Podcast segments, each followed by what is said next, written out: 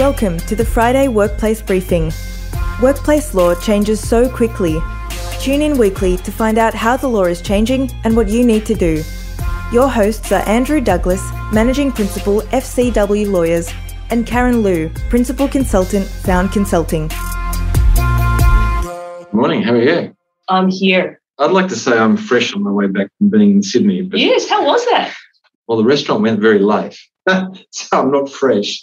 But it was um, it was wonderful to be on the plane again. I actually one of the, the stewards who I regularly when I'm flying between Melbourne and Sydney. When I used to fly regularly between Melbourne and Sydney, we both recognised each other. And it was Yeah. sort of nice to say, "Oh, it's you know, nice to." She said, "Yes, Mr. Douglas." I thought, "Gee, nobody calls me Mr. Douglas," but that was really nice. oh, that's lovely. And I, I thought it was a bit like Love Actually as people got on the plane. Yeah, yeah. There was a reconnection to something some of those stewards haven't worked for 12 months. One of the men had only worked three times in 13 months.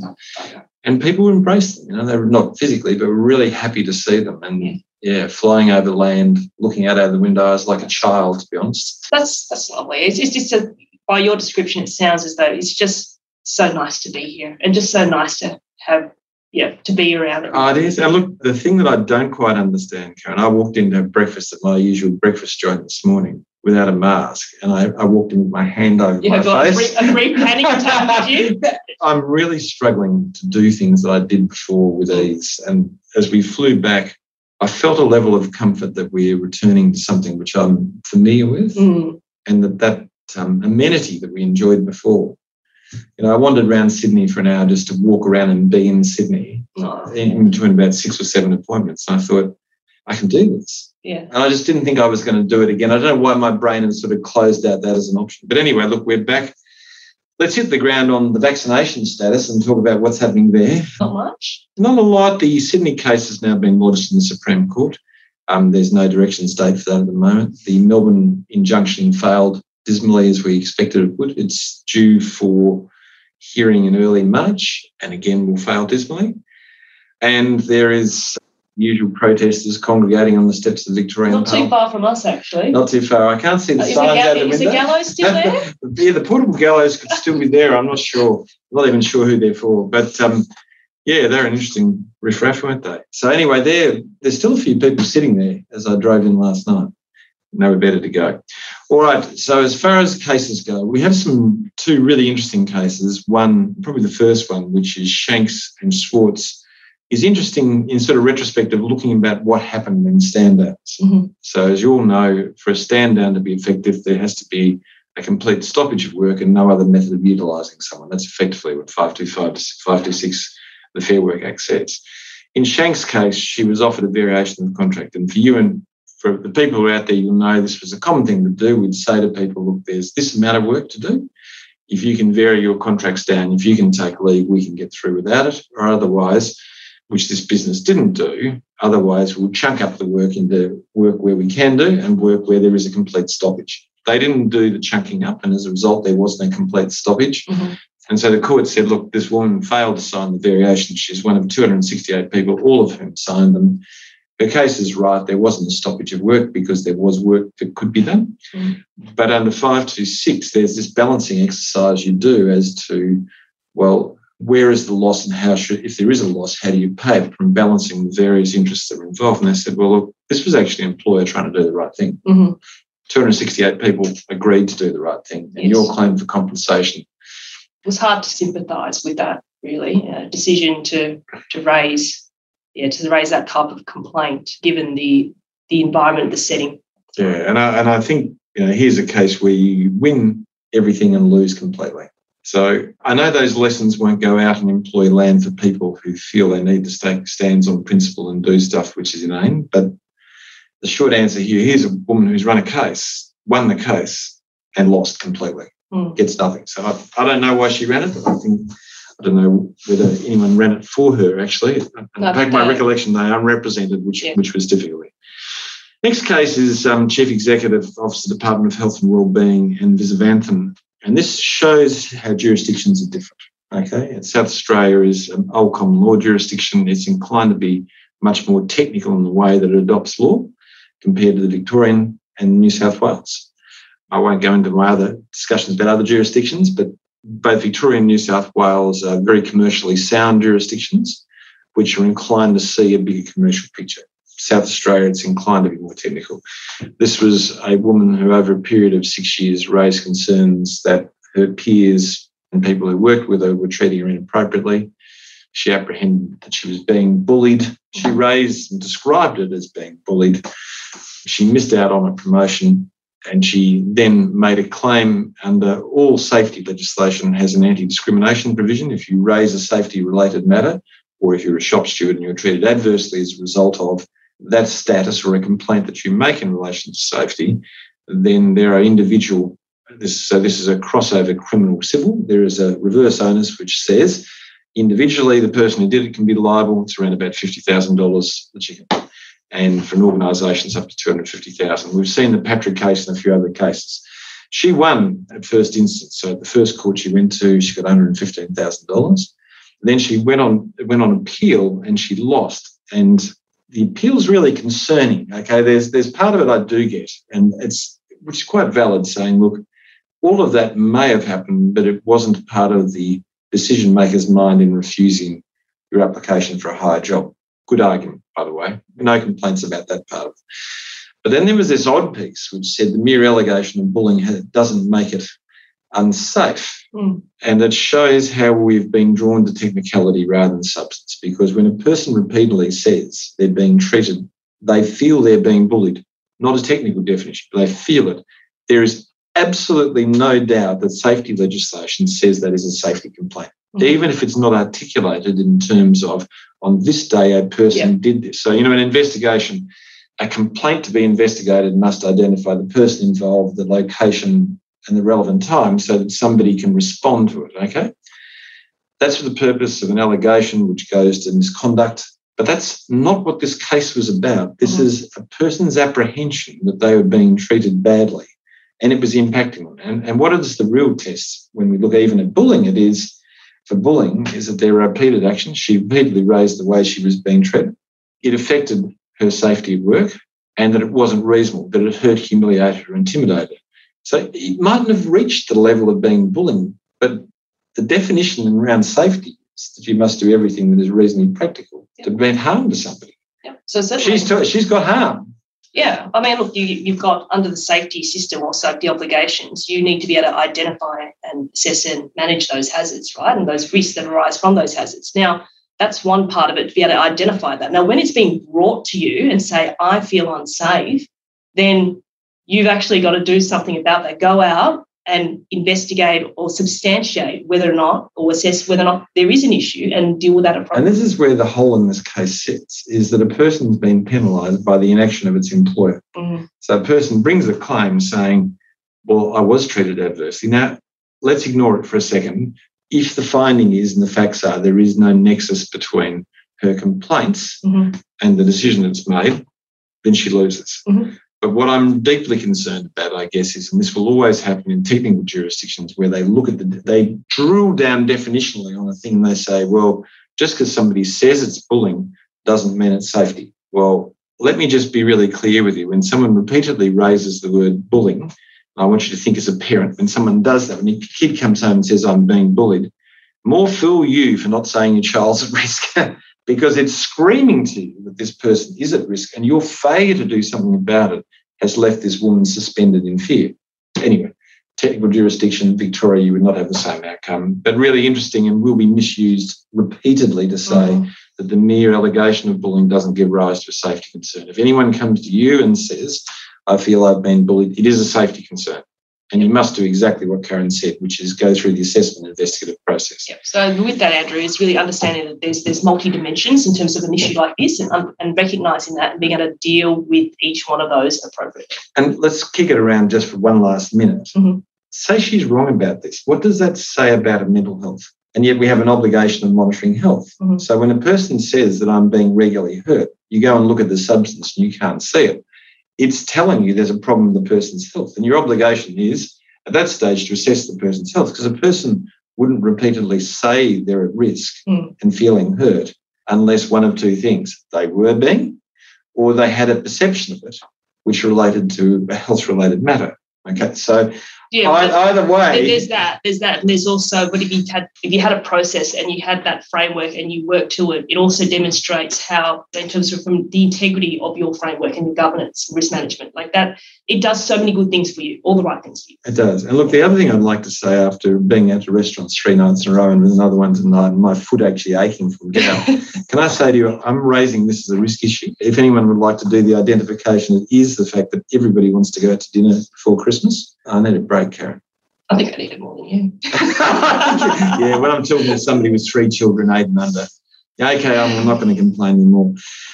All right, what I thought we might talk about today, because there is this nonsense going around about the great resignation is going to affect Australia. I just want to say to you, it is a nonsense in Australia, okay? It is just guff that's being peddled by sort of crazy tabloids because it sounds such an exciting thing to talk about. Yeah.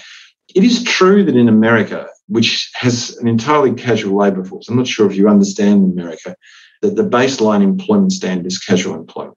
And that's why enterprise agreements started there in 1930 to actually protect people. Okay, the first was known as the Sherman Act that brought in, there's a whole lot of Sherman Acts, and there's actually a Sherman Bank as well. But one of the first Sherman Acts that came in to protect employees was designed to build enterprise agreements so people could have leave. Okay? People could be sick. Because in America, everyone is employed in a casual unless you have an employment contract, which changes that, or you're under an enterprise agreement. Whereas in Australia, you're deemed to be a permanent employee unless you're defined as a casual employee. So if I don't, if I employ Karen and I don't tell her she's a casual employee, she's a permanent employee. Okay. And that's why we've got our minimum standard of six months where you can terminate somebody on one month's notice because we assume the reason I'm telling you that is because when COVID hit America, people were treated shockingly. And there's also very little social security net in America, whereas we have a very strong social security net. And we had governments, all of them, despite the rabble, the rebellious way they behaved together, Mm. all of them threw money both at business and people to try and fix things. It might have been coordinated and there'd be a lot of criticism. But I'll tell you now, you live in the luckiest country in the world. Absolutely. Okay. That wasn't what happened in America. So people just turned up to work one day and were told to go home and nothing happened. No one looked after them, nobody cared for them. For those who stayed behind, they were burdened with huge quantities of work. They weren't sent home with two, two. In so many cases, they were just treated abominably. Their workloads were increased, their health was ignored. And these people, by the way, the great resignation is, is a very middle class concept because it's a white group of people who are middle class who've been successful. They've gone, I don't want to put up with this shit. This isn't about people who work at the Ford factory. They're not resigning. It's only a middle class professional group who are resigning because they're saying, actually, when I was at home, I realized I missed my family. When I was at home, I realized without travel, without all these things, I don't earn a lot less doing something else. Mhm. I never want to live this badly ever again. These were people who went through terrible deprivations after being quite well to do middle class Americans who lived a good life, going, I don't want to be treated the way I have been. So it was a realization, a cultural realization similar to what happened in the 60s, where a whole lot of Americans went, I don't like the rules that are being imposed on us. I don't think it's right. And we saw a cultural revolution that changed all of us, which led to the technological revolution of the 70s and 80s because of that complete change of mindset. We're going to see that in America. Are we going to see it in Australia? Well, actually, Australian employers are incredibly good. Australian governments are very generous. A lot of people will say Australian employers, it's just not true. We act for you. And in every case, we've seen incredible generosity of spirit throughout stand downs, and the way people have behaved has been remarkable. We're an island state, and therefore, in all skilled occupations, there is scarcity. So rather than seeing great resignation, we're seeing some volatility where wages are being thrown at high skilled production managers, professional class of people. Yep. Technology, Yeah. healthcare. All those areas, there is scarcity because nobody can come into Australia. So we're not seeing a great resignation. We're seeing a struggle for retention. Mhm. And it should be called the great retention as people, you know, like there's some law firms, too notable, who just went through 10% and 15% of all employees. Now, can I just say to you, that's that's sort of Dumbsville because the answer is it is nice that you go and say that, but that's that's a brand. Mhm. Employees are thanking Australian employers for being loyal, committed, and kind. And that's what you need to learn from COVID is to respect flexibility and to build flexibility, trust, and respect into relationship. Yes, pay people correctly, but remember in volatility in wages, they go everywhere. What's 15% one day is redundancy the next day. Absolutely. And what we'll see again with these mad wage figures is as soon as scarcity's up, there'll be retrenchments. And guess what? They'll be buying people in at cheaper rates. So be careful of the dishonesty that comes about where people throw money to pretend that's doing something good. What creates the great retention is great relationships and engagement. And money is part of that, but it is built around saying to people, Karen, and Karen's a good person to say this to, how do we give you some freedom so you have some time for yourself? Because what flexibility also does, it breaks down these slightly invisible barriers between work and home. And for you, it's been an incredible struggle, hasn't it? I'll get messages from you for two or three o'clock in the morning as you buy time for yourself mm-hmm. with your own health. So they're the things which create retention the throwing of money doesn't. So Australia is not going to see the great resignation. It is guff. Don't go to any Australian seminars that say it. It's junk. We live in a, an environment where we have permanent employment, where we have an industrial legislation that secures that employment and a more diverse society that respects people who live within it and tries to do it. We're very, very, very, very fortunate. Mm. So I just thought that's my little parable for the day about I won't belt away any more of the trash that goes on commercial radio and stuff about this, but that's me. On that, what we thought we'd do is then we get into culture as a retention strategy. I'll throw to you. Thank you so much.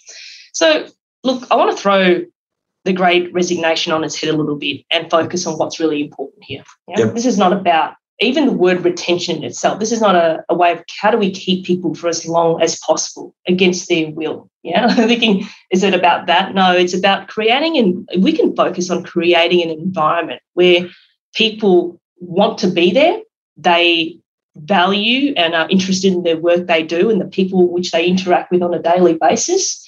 They care about what they do and what the organisation stands for. I'm telling you now, it's going to be a lot more than 10 or 15% increase that's going to get them, you know, to move. Hey, look, can I just say, for our two organisations, your consulting business, we don't have any restraints against our staff. That's right. Because our view is if you've got to hold someone against their will, that's actually called a prison.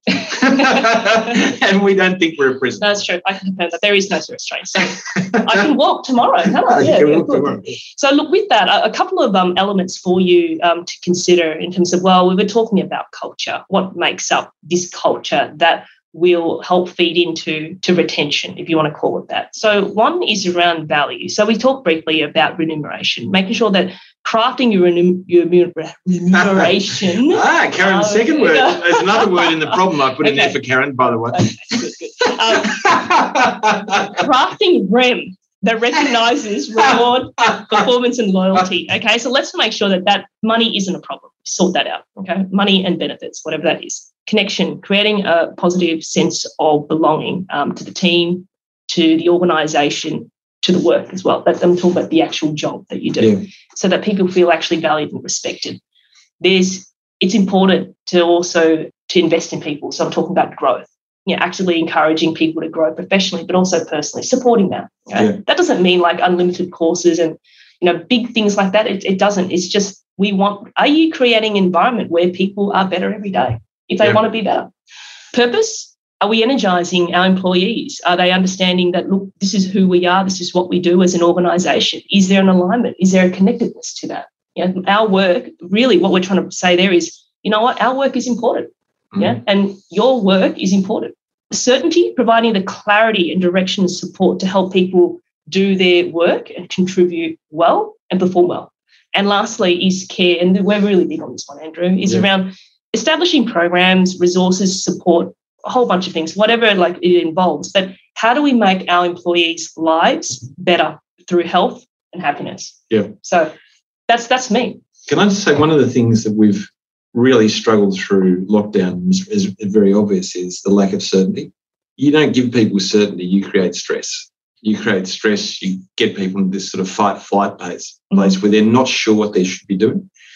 Now, any of you who know this know fight flight has three really obvious outcomes. One, it, it reduces executive function. So people's capacity to think when they're stressed is actually reduced. Mm. So not giving someone clarity means they won't be autonomous, they'll get lost. Mm. Secondly, it means they don't get any form of nuance from you. So when you say to them, "Oh, you're struggling a bit with this because I can really give you a hand," they're seeing that as being criticism. Because the mm-hmm. third part of fight flight is always the sense of defending who you are feeling under attack. So all those things work really well, but if you fail in certainty, you fail completely. Yeah. And growth, connection, value, and purpose come from care. You and I can say anything we like, but unless you know that I genuinely care about you and I want you to be the best version of you, you won't be because you'll continue to focus as humans do on productivity. And you'll focus on becoming more and more transactional rather than conceptual. And what that means is you'll end up with a very siloed workplace. So that's the that's the layman's version of the psychology that sits behind what Karen's saying. But care and certainty are the absolute hubs of heart and Yes. productivity. Absolutely. Agree. All right, well, that's great. So thanks for nailing it. Let's bring up the next slide because we've got case study. Oh, case study. Oh, Karen and the case study. Go for it. All right, let's go. Terry was a lead salesman at Residential Homes Investment New Order Proprietary Limited. Rhino, five letter word. That's great, Andrew. Look, look at the joy in his face. Look at it. He's just lighting up, right? Anyway, so anyway, so Terry, he reported to the head of sales and marketing, Sally, and managed a team of six salespeople who worked throughout Victoria. Terry had a large client base, but hadn't been able to break into any of the big building companies. As a non-drinker, he would say abstemious, abstemious. Word one for Karen for the week. Look, Abstemious. Okay, Can I just help there? Just abstemious. As- Yeah. Abstemious. Oh, thank you so much, my learned friend. Anyway, Terry was a very different person to his colleagues. They found him stiff and uncompromising with a holier than thou personality. That's my word two for Karen. Oh, just such- I apologise on, on his behalf behaving badly today. Terry spoke to Harold, the GM of HR at Rhino. He explained that he felt excluded and bullied by Sally and his reports as they deliberately arranged meetings at restaurants and hotels with operational staff, knowing his views about the service of alcohol during working hours. Terry complained that Sally was the one who authorises these meetings and takes some sick pleasure in how awkward it makes him feel. Harold investigated Terry's complaints and found the team loved Sally and her relaxed approach to client engagement and drinking. They struggled with Terry and didn't enjoy mixing with him. Sally had socialised her irritation with Terry and had intentionally made their Friday afternoon get together at rowdy hotels despite him. Terry would attend for the client debrief early in the meeting, finished at 6 pm, then made his apologies before what Sally called the team building part that commenced after 6 pm and involved drinking. Terry applied for the national manager role in February 2021 and was told by Sally that his lack of big client connection was fatal to his appointment. Terry pointed out that these were her relationships and that she had never assisted with introductions. Sally angrily She's correcting my grammar now. Okay, Can you believe it? Mm. Can't say abstemious and corrects my grammar. yeah, great. Okay. Sally angrily said, Do you think they would really like to meet you over at mineral water? They allude, then alluded to his complaint against her by saying, And how could I trust you now to have my back? Wouldn't I be more at risk of you stabbing it? We're over to the poll. Yes. Okay, let's go. Thanks very much. Okay, Terry commenced a discrimination claim under the safety law saying that both Rhino and Sally discriminated against him for raising a safety complaint. Would he be successful? Okay, so reverse onus under safety legislation, she has to make the allegation and they have to show that there was not part of their mental state in the decision making.